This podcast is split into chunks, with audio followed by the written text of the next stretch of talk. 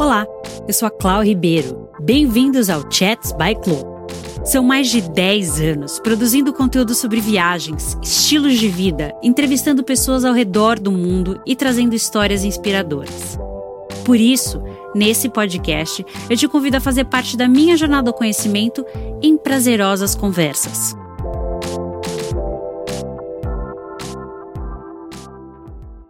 He is from Stanford, Connecticut. Started his career as a model and traveled the world working for companies like Louis Vuitton, Ralph Lauren, and Giorgio Armani. His eye for design allow him to fly across prominent real estate world of New York and has been so successful that he has been on the famous American TV show Million Dollar Listing on Bravo TV. Today, in a partnership with Ornare USA, I chat with Steve Gold. Hi, Steve. Hello. How are How's you? it going? All good for me. How you doing? I'm good. Actually, like we're in the middle of this crisis, but I can complain. I'm safe Yeah. home. And hopefully, you're safe home with your family. Where where are we talking to each other from? Um, I'm in New York. Oh, we're both in New York. Oh, I thought you were in the Hamptons. Oh, some I have, I have a place in the Hamptons, but I'm in New York right now. Got it. So um, we will talk about real estate in New York, a little bit about your show. But first of all, I would like to talk about your hobbies. You're working all the time, you have the show, and what are you passionate about? Um, I mean, right now, my, I mean, I'm passionate about a lot of things. I've always been.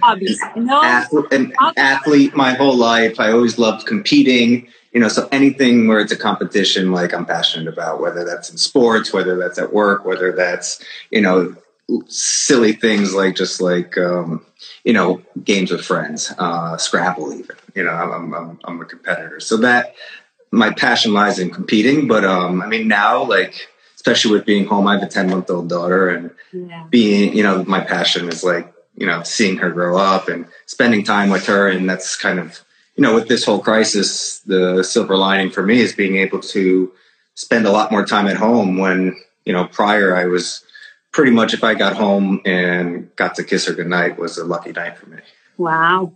And are you So- to spend a lot of time with her, right?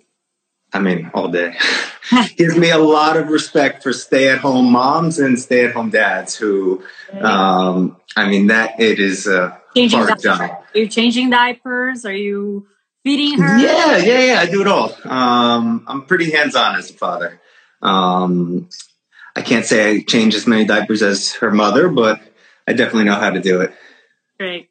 So um, I want to talk to you about the show, but I also want to talk about the real estate. But coming back to your journey until you got here, how did you get into the business? You were a model before, right? Yeah. So, how did I get into real estate? I mean, like a lot of people in real estate, it's something that you never know you're going to do, and then you just do it because you need to make money, you need to find a job.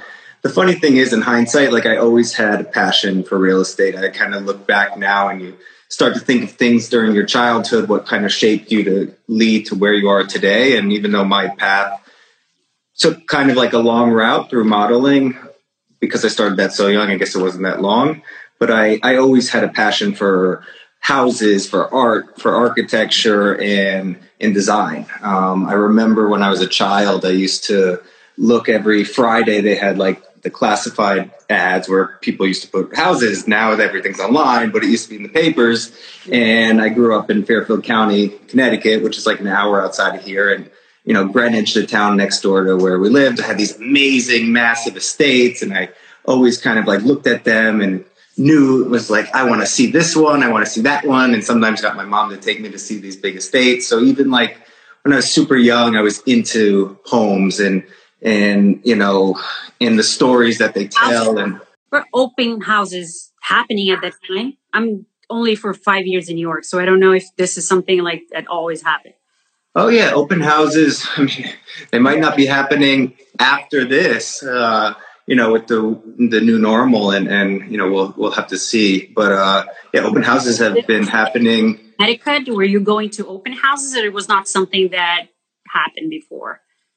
No, oh, oh, they they were doing open houses when I was a kid, you know, and, and, where they would put ads in the paper and they would have different, you know, open house this weekend, and you could go and, and see the property. So there's like a local newspaper. Mm-hmm. Uh, it's called the Advocate Greenwich Times, and I remember. So every Friday they had the house, the real estate section for that upcoming Sunday, and the mm-hmm. the local real estate agents would post, you know, the properties in the mag in the in the newspaper and, and with their advertising for the open houses on Sunday. So we would go. My mom would take me, you know, and uh, you know, it kind of was like that was where I now in hindsight realized I was actually into it. But then, you know, I moved to New York. I went to school at NYU Stern. I studied finance and marketing. Um, I graduated, and, and during that time, the whole time in college, I was modeling.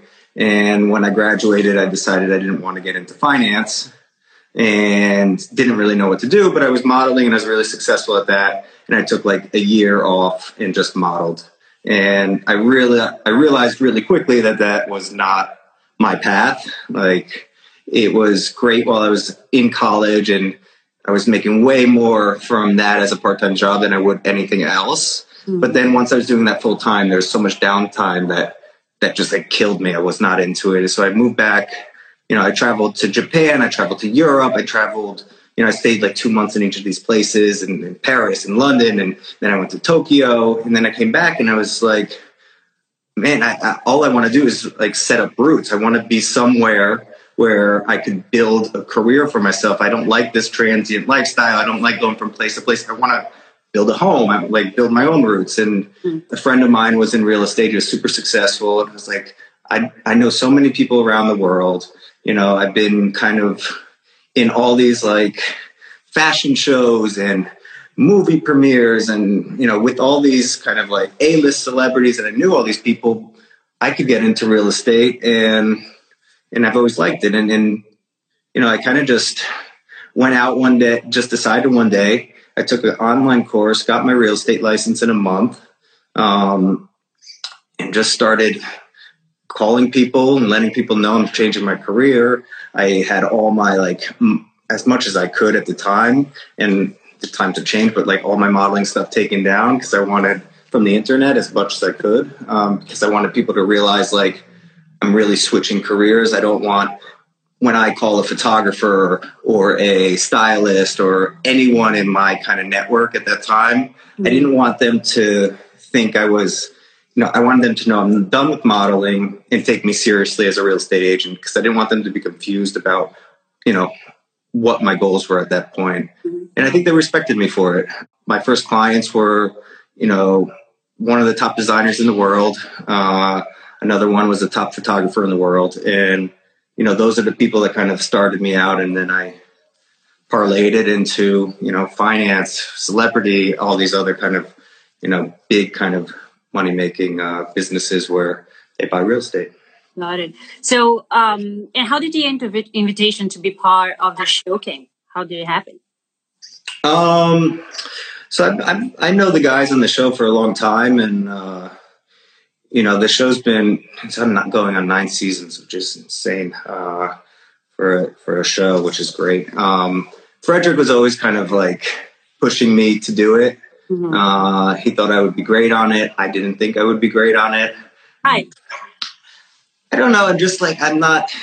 I'm not like a naturally super outgoing personality that one would think is amazing for reality TV. Mm-hmm. You know, I, I, have my quirks, I guess, and mm-hmm. you know, I'm I'm a personality I, in a way, but I'm not. You know, I'm not high kicking around. I'm not. You know, I'm, I'm just I'm just me, and and I didn't think that was something that would resonate with TV viewers. I mean, I think the more you get to know me, the more people have liked me. But because everybody loves you in the show. Yeah, for the most part. and and then um, I heard you just moved to a permanent so and Ornare Ornare is in charge of the millwork, right? So yes, the home special to you? What do you have to have that is very special to to feel like it's your sanctuary? Well, we, we didn't move yet. Um, it's under construction, and Ornare's doing a fabulous job working with me and being very patient with me because I mean the the hard thing about working with someone who sells homes for a living is you see, you see everything and you know what you know and after seeing everything and having a sense of design yeah. i really know what i like and what i don't like and, and i want things to be absolutely perfect and um, so we're we're building it out now. Everything's obviously on hold because of covid and you know i think the factories are shut down. All my workers are not working right now. Everyone's been instructed to stay home and help flatten the curve which everyone should be doing right now.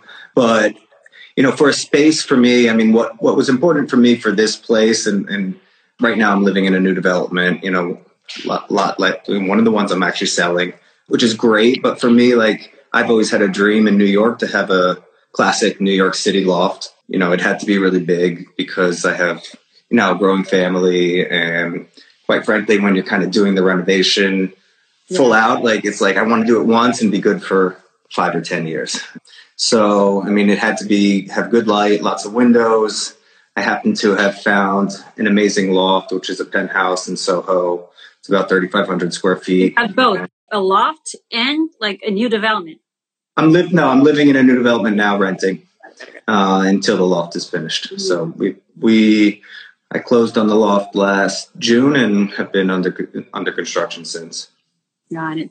So, kind of mixing subjects here. There was an episode that we were showing an apartment. It was a pre-war, and you were talking about the history of the architecture, who lived there before. And it was very interesting because in New York, I believe you have a lot of content when you're selling a property.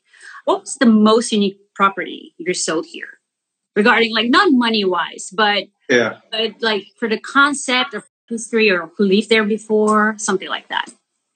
I don't know if you know the apartment I'm talking about. It was an episode that I, I think you're probably ta- you're probably talking about eight Old Fulton Street in Brooklyn with amazing views over the Brooklyn. No, it wasn't. it was in Manhattan. That you hosted you hosted a party there with um. With I, host, I host parties like at all my listings, so that's hard to narrow it down. I, I, I I got a phone call in the middle of this, so I didn't hear what you were saying. But I um, was it in Brooklyn? No, it was in New York. It was in Manhattan. I mean, the, the, beautiful thing about Manhattan is there's so many historic, you know, and amazing, architecturally significant, amazing properties. I mean, I, am not sure which one you're talking about now, but I was involved in, you know, the sale of 212 Fifth Avenue, um, which where Jeff Bezos bought the penthouse. Mm-hmm. You know, I sold the first half of that building before they changed brokers, and you know that that was you know part of the Ring portfolio, a New York City like icon and, and now turned to residential, you know, right outside Madison Square Park. You know, the one I was talking about in Brooklyn, which I thought was yeah. super interesting, is that building on the corner of Old Fulton Street um, in Brooklyn Heights literally existed before the Brooklyn Bridge did. So if someone bought some and, and bought that building, I mean, it wasn't residential until the 70s, but you know, if someone was in that building when it was built, you wouldn't be looking at any bridges outside. There was there was the only way to get to Manhattan was by boat. Oh. You know, which I think is super interesting, you know, over the course of history, what was built around that place. And it had these 20 foot ceilings and amazing, amazing, um, really amazing uh, views of lower Manhattan, which from Brooklyn Heights, anyone who goes to, you know, Brooklyn Heights or, or Dumbo knows those views are absolutely phenomenal. But I mean, I mean, there's so many good ones. Uh, the Ansonia is an amazing one. I'm, I'm listing a property as soon as we get out of this crisis there. That was, you know, there's so much history in that building from, you know, they had like swinger clubs in the basement at one point. They had like, I mean, like there, there's like, and, and, it's, and it's one of the most beautiful buildings on the Upper West Side. I mean, so like, I've always liked the history. I'm like, I guess, a, like, um, you know, like the history is. Yeah, you love you know, that. For me, yeah, I love that. I mean, my when I bought talking about it, I was like, this is so like if if I was your client, I will. That's what was the the type of thing that would make me go for the property. I mean, new development is great. Don't get me wrong. I mean, I it's nothing. It's quite like a brand new apartment. Everything's work. No one's lived in it. You know, I sell a lot of those, and right, yeah. you know, when we come out of this crisis, I think there's going to be a lot of buying opportunity there. Mm-hmm. But I mean, I, I guess I'm an old soul. Like I bought a house in the Hamptons. It predated 1900. I got renovated it. Like the, the, the bones of that and the, original detailing is what drew me to it. And that's kind of like what I like in New York too. I mean, those, all those kind of co-ops and, and, and a few condos on, on Fifth Avenue and, and Central Park West, you know, the most famous ones, Dakota, you know, the, um, all of those are, are pre-war kind of beautiful architecturally significant buildings. You know and that's what kind of like i think of when i think of new york even though now you have all these brand new super talls which are amazing too. I mean i have a listing for rent now for 85000 a month in 157 west 57th street. You get up there and the views like you see it, to the north and to south, like you see everything. And it's just like you're literally get up there and I haven't had someone that hasn't sat down and been like, this is the most amazing view I've ever seen, which it is. But it's different, you know. But there's something for everyone, right? That's that's yeah. what's great about New York. Absolutely. So um, do you have a story of a deal that got away and it didn't happen? I, I I bet I have hundreds of them. Um, I mean, like I'm very competitive, and and we like and we like to you know always say you know we're the best and like we're great at what we do. But like the thing about this business is, if you the thing is, I can't think of one off the top of my head because like what makes you good, I feel like as a broker, mm-hmm. is not dwelling on any past deals. We we pitch things all the time. We pitch against five different people. You get some some you don't. Like I, I, I, always think I should get them, but sometimes I don't. But I, I, move on from it, you know. And the faster you move on, the faster you could find the next one. So, like, I mean, if I thought about it, there's probably a few that really stung more than others. Um, but I always tell myself, and oftentimes it comes true, is when I don't get those listings, they often it's often because they price it too high, or there's some reason, and they a lot of times come back to me the second or the third time around, and then I sell it for them. So I never I never get too hung up with with that. And if anyone's watching who's a broker, I'd, you know, that's some advice I'd I'd say. And what can you tell us about like something behind the scenes of the show that it's coming for the next season? Can you talk a little bit about the next season that's coming? you want to get me fired? um, we're, we're I'm I'm not supposed to say pretty much anything about the upcoming okay. season, but I get I might have just said too much already. Really? Okay. Okay. So we can skip that one. So I know that right now it's obviously obviously things are fluid with the COVID nineteen. But in your mind, what is the current state of luxury market in New York City? I think, like the rest of New York, the the luxury market's a little bit on pause. Um, yeah, but we, let's let's pretend like we're not in the middle of this crisis because if not, we can talk about anything that's going on. Mostly. So, yeah, I mean, I mean, January and February were extremely strong months for the luxury real estate market in New York. Yeah. I think people have been on the sidelines for years who have have money, have the means, and have been waiting for the right opportunity. Interest rates are very low. The developers have now reduced pricing a lot. They know, are. They have before COVID. So come in January and February, I think people. What's that? The new developments, like I'm, I'm trying to find an apartment, a new apartment for myself, and it's crazy. New developments are very expensive. Yeah, the, the, but the prices have come down, especially on the high end. And, and I think in January and February, we had the best January and February in the last few years. And it, it, we were starting to build the momentum going into spring selling season. And, and pe- I think the overall majority were, it's probably not going to get any better than this as a time to buy. The stock market was soaring. Um, you know, prices have come down. Developers have become more negotiable. Mm-hmm. Interest rates are super low, eh, not the yeah. lowest they've ever been. And and can it really get better? We've been waiting, we've been waiting. Now is the time to buy. And we were seeing that and we are getting a lot of momentum, a lot of things that were not moving for over a year. All of a sudden, you know, for instance, in Woolworth, the Woolworth Tower, which I think is an amazing, amazing talk about great architecture. I mean, one of the most iconic and beautiful uh, architecture pieces of architecture in New York, which is now residential on top. Mm-hmm. You know, they they had five deals in the first uh, two months of the year, and they didn't sell five apartments last year. Um, and then COVID hit, and now everything is kind of taken a pause. There are, I mean, but literally before this, I, I was, I had to hang up because I've been on, on the call with a few people and, and sending listings to someone who's buying 10, 15 million dollar apartment. And I'm sending him listings that were once priced at 25 million, um, you know, that we could get for under 15. So, you know, it's like there, there will be opportunities coming out. I think the everyone is a little bit shaken up, and I think everyone's also kind of coming together, you know, and unifying as one, you know, to get through this. But you know, at the end, there are segments of the market that are going to be hurt a lot. I mean, you know, the economic indicators don't look great for, for the economy as a whole. But with stock markets down, I think people will diversify into real estate. And I think New York City has always been resilient. I've been through, you know, the, oh yeah. I've been through the crash in 2008. I've been through Hurricane Sandy. You know, after 2008 in the subprime mortgage crisis, I mean, after that started the biggest bull run in the history of New York City residential real estate. That's why we have all these super talls now. I don't think that will ever happen again in my lifetime, at least. But we will certainly see some some extreme opportunity on the buy side. But what about like the the deals that you were working before COVID? What what happened to this? They I, I read things like people were doing virtual closings or mm-hmm. like are are they being postponed or or or people selling apartments without without not even like seeing them?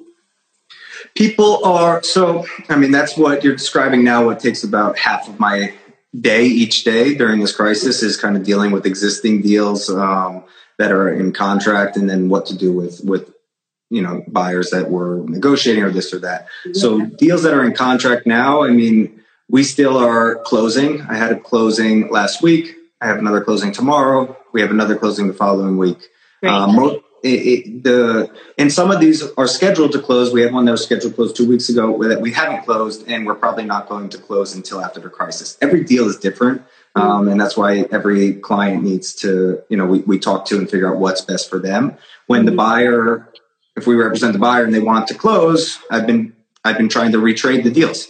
I've gotten, you know, as low as the lowest retrade I did was 15k, and I've gotten over 150k for another client uh, just to close now versus holding off. You know, if I'm on the seller side, I'm, I'm doing the opposite. I'm working towards making sure that the deals actually close and and trying to line it up as best I can. But you still have to be cognizant of the environment where they're in. There are complications such as you know how do you do a walkthrough? How do you make sure uh, the apartment's ready to close if you can't go into the building. What? How can you close an apartment if you can't get the furniture out because they're not allowing you to do move outs? Yeah. Um, so these are the kind of issues we're dealing with virtually. I mean, it's become a virtual world, and it's what takes up literally half of my day. Uh, but we are we are New York strong. We are resilient when we figure out ways to do things because that's what happens when you have a crisis. You have to figure out, you know, we we are all still living. We're all, you know, all still have needs. Housing is you need food, you need shelter. I mean, and and if someone needs to move, or we have to figure out how to help them do that. And I know I know that there's a lot going on. We're being impacted by news. It's just crazy. I don't even know what to think about it anymore. But in your opinion, is this a shorter term thing, or do you think it's going to be a multi year impact uh, for the market? What's your opinion? Do you have an opinion? I do have an opinion. I think it's going to be a V-shaped recovery. Uh, however, I think they're going to be after. I think there's going to be a short-term recovery, and then I think there's long-term economic impacts from all of this. I think life is going to change. I think you know everyone's looking at different ways on how to do things, and I think the world will will change after this and I think design will too. I think different trends will emerge from this. I think you'll see different kind of antibacterial kind of properties on things. I think you'll see, you know, maybe even like you know a disinfecting chamber. Who knows? I mean, what the future holds. I mean, it's, it's scary, but that you know, that's what kind of pushes through innovation and change. Um, but overall in the market, I think you know, I think we are. I mean, we're already experiencing a bit of a rebound because we have some positive news on the COVID front about you know Absolutely. you know, maybe seeing some light at the end of the tunnel.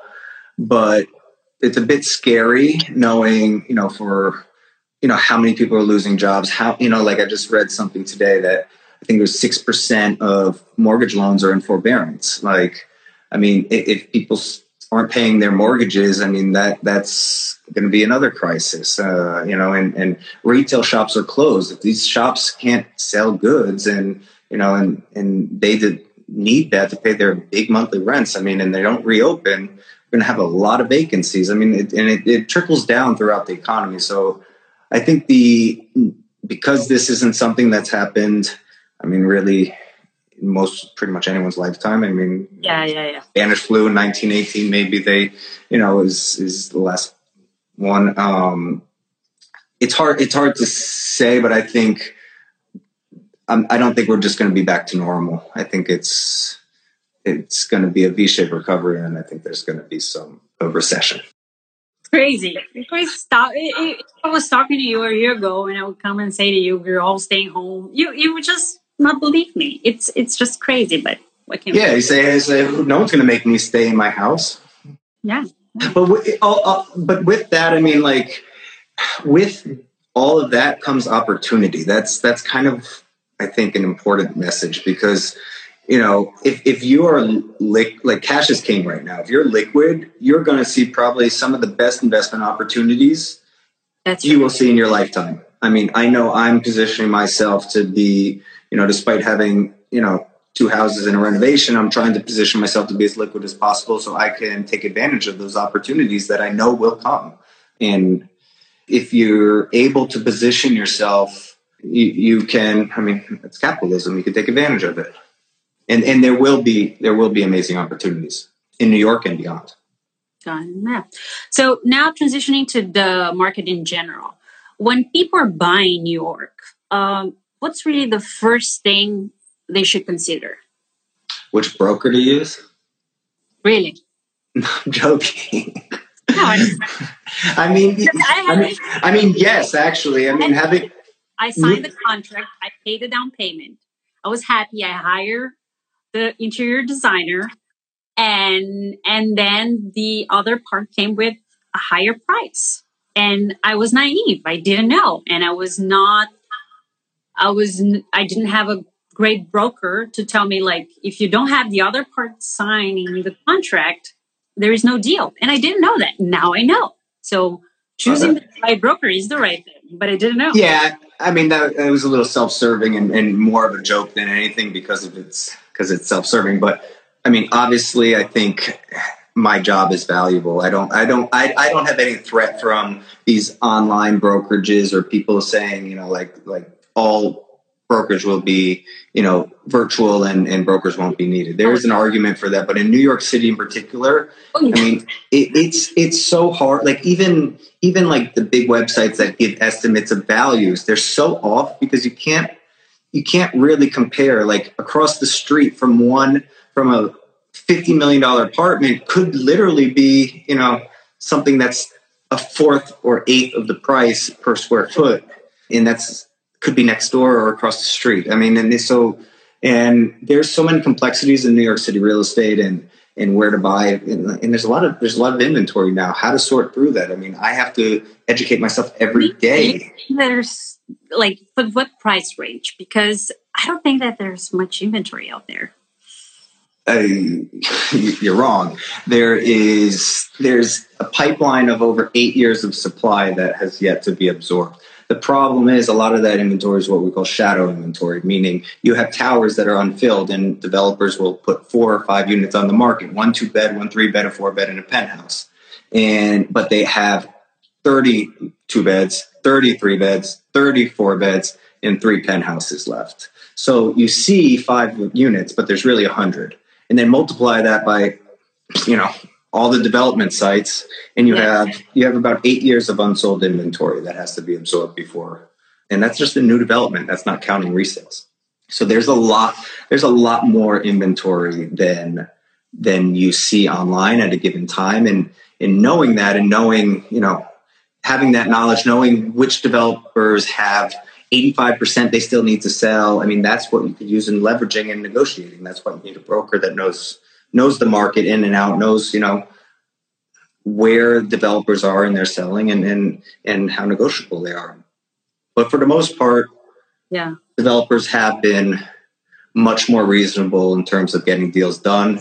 Everyone, you know, um, I mean, we're negotiating something now where, you know, a few months ago, they were like, it's retrading a little bit now, not a lot, up 200K, but they would not have, just to close sooner, three months ago, four months ago, they wouldn't even entertain it. They'd say, get out of here. And they are now. So we'll see that more and more, I feel like. Interesting. But like, okay, I have my broker, I have the best broker, and what's the second thing I should look? I mean, it's a, it's, it's an age old adage, but I mean, like location. I think you know, protected views. If you're looking in New York City, are always going to be valuable. I mean, you got to remember what is a view now might not be a view in five years. Um, that happens very much in New York City, and um, it's it's it takes a lot of knowledge to know where where is you know what's in the pipeline, where you could see where you could be comfortable that you'll maintain that view. So protected views, and I always feel like I, I, I bought it in Soho, and I like I love Soho. I love the original architecture. Like I believe in if you look for something that's unique, you know, they, but unique and special. So like high ceilings and, and, unique architecture will always hold well. So like Woolworth, for instance, uh, I've done I've done two deals there, and I think it's a great buy. And it's unique architecture. They will never you can't build like that anymore. There's 24 inches of concrete between the floors you know the, the renovations are beautiful and and it, and it's it's a piece of New York City history. And right now, you know, the pricing there, like for a three bed, originally was like ten million. Now you can buy one for seven million. It's thirty percent off what they were originally asking. Like, so views. If you're talking New York City, it's like yeah. views, high ceilings, light, and and uniqueness. Mm-hmm. So, what do you think is the next major hub for the luxury properties here? they ask that question all the time. Um, I think the beauty about New York City is that there's so many different neighborhoods that serve different types of people best. You know, Tribeca is amazing. It's great schools, uh, great, you know, like a lot of big apartments, which is good for families. You know, it's safe. Everyone in Manhattan's safe now, but you know, Tribeca is kind of like everyone talks about, but I mean, Hudson Yards is is doing something that's crazy right now in terms of what they've built. I mean, building a like a mini city within the city. That's not for everyone, but it's definitely something that is very special in terms of New York City. And there's some pretty amazing apartments there. It's a hard question because I, I, think everyone's different, like, and and their needs are different, and, and there's no like areas of Manhattan that are really un- undeveloped, except Hudson Yards, really, which was because there was train tracks. They built on top of train tracks, literally.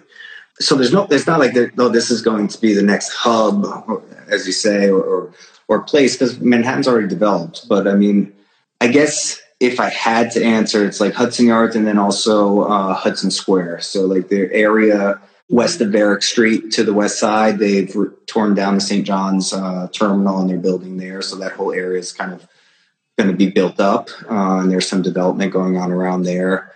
Also considered West Soho.